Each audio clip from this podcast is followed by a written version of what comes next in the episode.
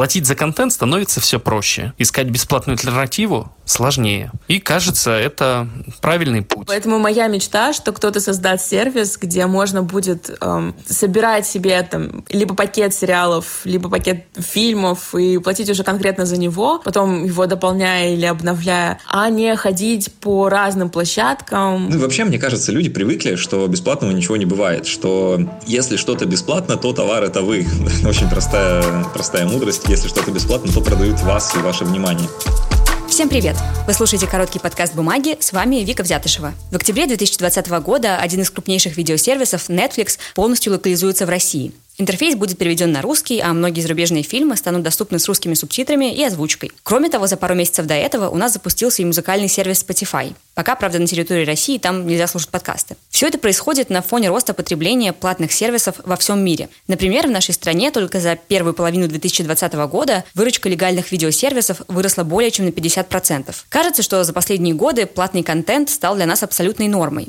Но было так не всегда. Я сама хорошо помню период лет 15 назад, когда фильмы, книги и музыка активно перемещались в онлайн, бесплатных площадок было много, удобных платных сервисов мало, а за соблюдением авторских прав, ну, по крайней мере, в России, следили не слишком внимательно. В этом эпизоде мы решили обсудить с производителями, дистрибьюторами и потребителями контента, как мы начали покупать в интернете книги, фильмы, сериалы и игры, поддерживать авторские проекты и в какой момент это стало нашей новой привычкой. Идея, что надо покупать легальный контент, со мной давно еще во времена, когда интернет был совсем слабый, это 2003-2004 год, в нашем городе только открылись э, первые музыкальные магазины с лицензионной продукцией. И я стал стараться покупать музыкальные кассеты там, а не на рынках. Идея простая. Я уверен в качестве. Деньги, которые я заплатил, хотя бы частично идут музыкантам, которые мне нравятся. А кроме того, красивая кассета или компакт-диск – это отличный артефакт, который прекрасно смотрится на полке и который приятно подержать в руках.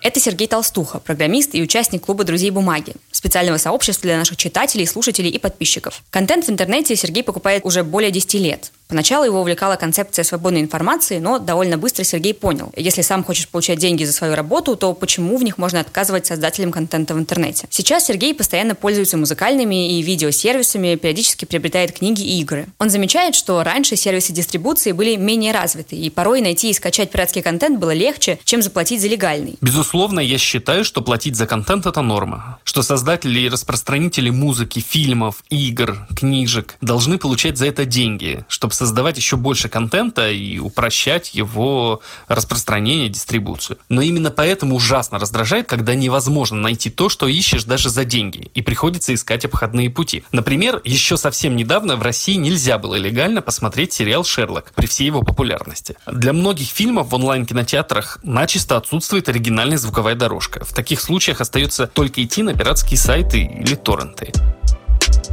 Для себя Сергей разграничивает пиратские сайты, где часто встречается контент в плохом качестве, и торренты. Вот как он объясняет разницу. На самом деле большинство пиратских сайтов, включая до недавних пор и ВКонтакте, это по сути помойка, где все свалено в кучу. Создателей сайтов не интересует качество контента, только количество просмотренной рекламы. Другое дело торренты. Торрент трекеры — это сообщество киноманов, меломанов, игроманов, которые любят свой контент и хотят, чтобы он был доступен в максимально качественном виде. Музыка всегда каталогизирована, разложена по альбомам. К каждому фильму приложены все возможные озвучки и субтитры. Игры тоже обязательно с переводом, и точно они без вирусов. Поэтому, несмотря на то, что я за легальную продукцию, очень жаль, что с торрентами идет война, ведь там было и остается очень много контента, который найти нельзя больше нигде. Больше становится не столько платного, сколько в принципе легального контента. Например, за Яндекс Музыку или за YouTube можно и не платить. Ну, просто будет качество похуже, будет реклама. Платить за контент становится все проще. Искать бесплатную альтернативу сложнее. И кажется, это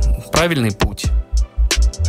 Оплачивать работу музыкантов, художников, видеоблогеров и других авторов можно не только с помощью подписки на стриминге, но и напрямую. Для этого существуют специальные площадки, где можно поддерживать понравившиеся проекты. Одна из крупнейших подобных платформ – Patreon. На ней зарегистрировано около 200 тысяч авторов, которых финансово поддерживают около 6 миллионов человек. Подробнее о том, как производители контента могут получать плату за свою работу, нам рассказал Александр Головин, автор и ведущий подкаста «Критмыш» и сооснователь подкаст-студии «Две дорожки» в Петербурге. В том, что касается подкастов, у авторов и небольших авторских команд на самом деле всего несколько путей. А, можно монетизировать э, свой контент с помощью рекламы, то есть продавать рекламу и таким образом а, получать деньги. Можно рекламировать свои собственные продукты с помощью подкаста, например, курсы или товары или услуги или что-то подобное, а, и монетизировать таким образом, то есть еще более косвенно. А можно использовать э, сервисы для краудфандинга вроде Патреона и монетизировать за счет слушателей. Вот это мой путь, про него больше всего знаю. Сам Александр пользуется Патреоном несколько лет. Сервис привлекает его продуманностью и хорошей аналитикой.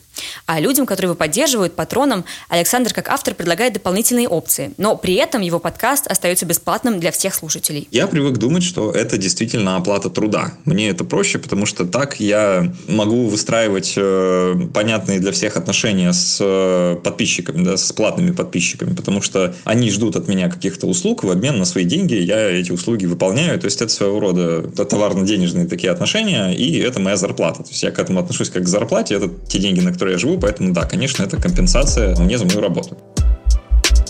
По мнению Александра, популярность платных подписок в последние годы выросла, и главная причина тому – удобство сервисов, через которые люди получают контент. Просто невозможно не подписаться на стриминговое приложение для музыки, вроде Яндекс Музыки или Spotify или еще что вам нравится, там Google Музыки. Просто невозможно, потому что стоит это копейки, и у вас полностью неограниченный доступ к лицензионной музыке просто в одном приложении. Это страшно удобно. Ну и вообще, мне кажется, люди привыкли, что бесплатного ничего не бывает, что если что-то бесплатно, то товар это вы.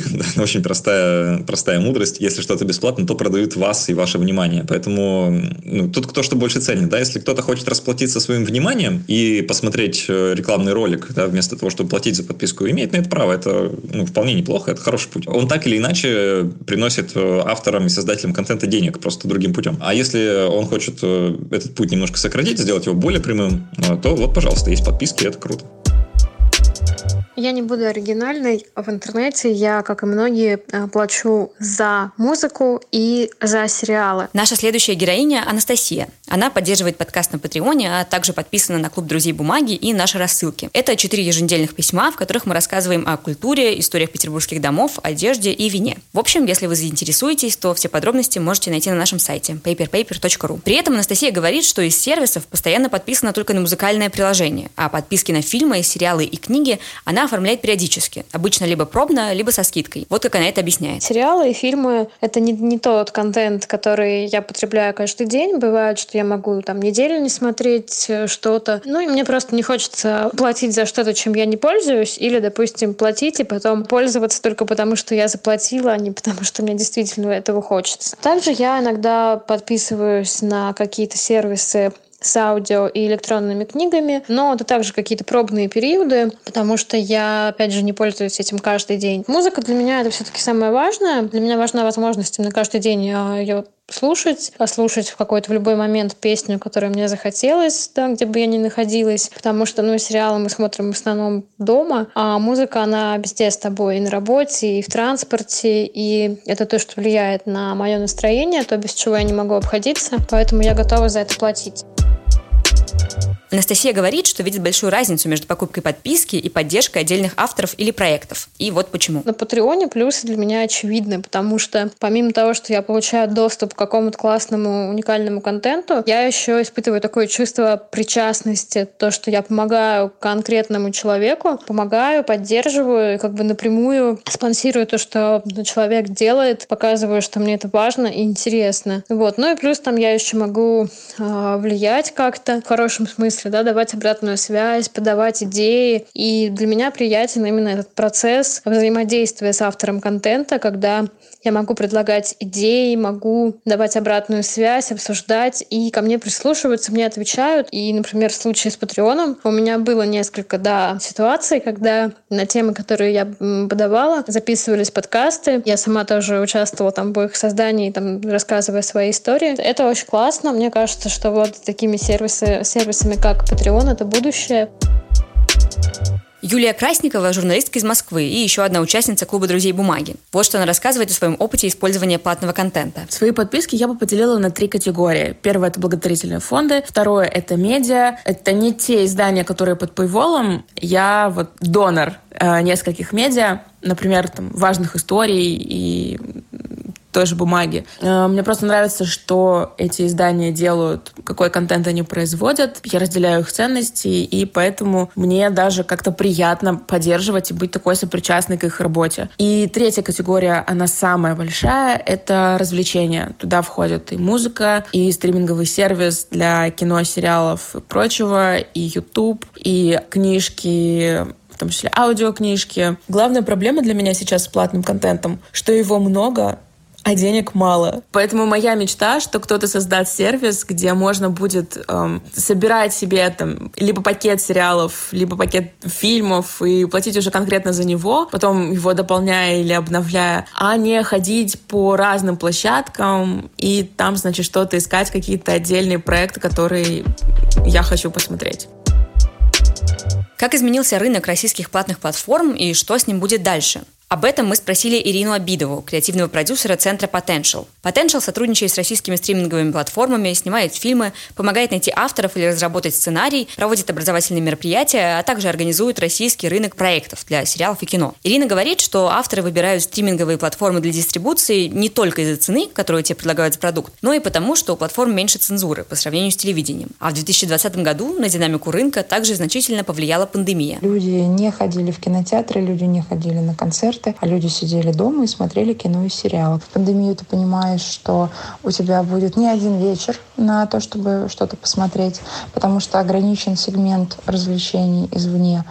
И люди подписываются, смотрят, привыкают, и люди привыкают к удобному сервису и качеству. По словам Ирины, сейчас активно развиваются российские видеостриминги. В том числе это связано с тем, что качество их контента сильно выросло и соответствует международному уровню. Платформы вкладывают деньги в контент, они подписывают эксклюзивные договоры с сценаристами, с режиссерами, с актерами, чтобы именно эти люди работали эксклюзивно только для этой площадки. Следовательно, а, эти люди приводят за собой своих зрителей, и они с радостью идут идут, и они ждут а, новый продукт от своих любимых э, авторов и актеров. Создание собственного оригинального продукта можно выделить как отдельный и основной устойчивый тренд сегодня на рынке. Выход крупных игроков позволяет платформам создавать и удобные сервисы, потому что у них есть на это инвестиции, и создавать все больше качественного оригинального контента и тем самым привлекать к себе зрителя. Конечно же, это тренд сегодняшнего дня, но тенденция идет к тому, что через там, в ближайшие, не знаю, пять лет останутся только самые крупные игроки, остальные, скорее всего, станут продакшенами, производственными компаниями, которые будут обеспечивать этих крупных игроков.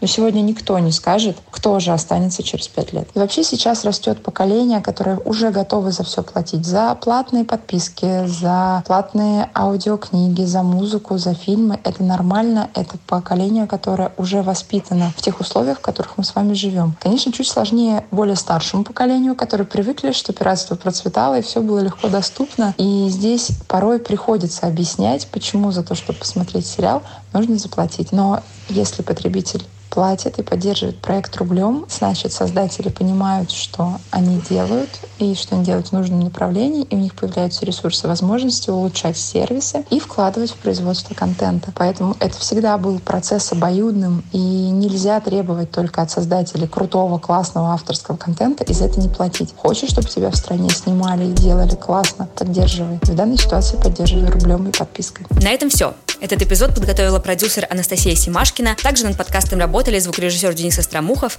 и дизайнер Анна Кулакова. До встречи!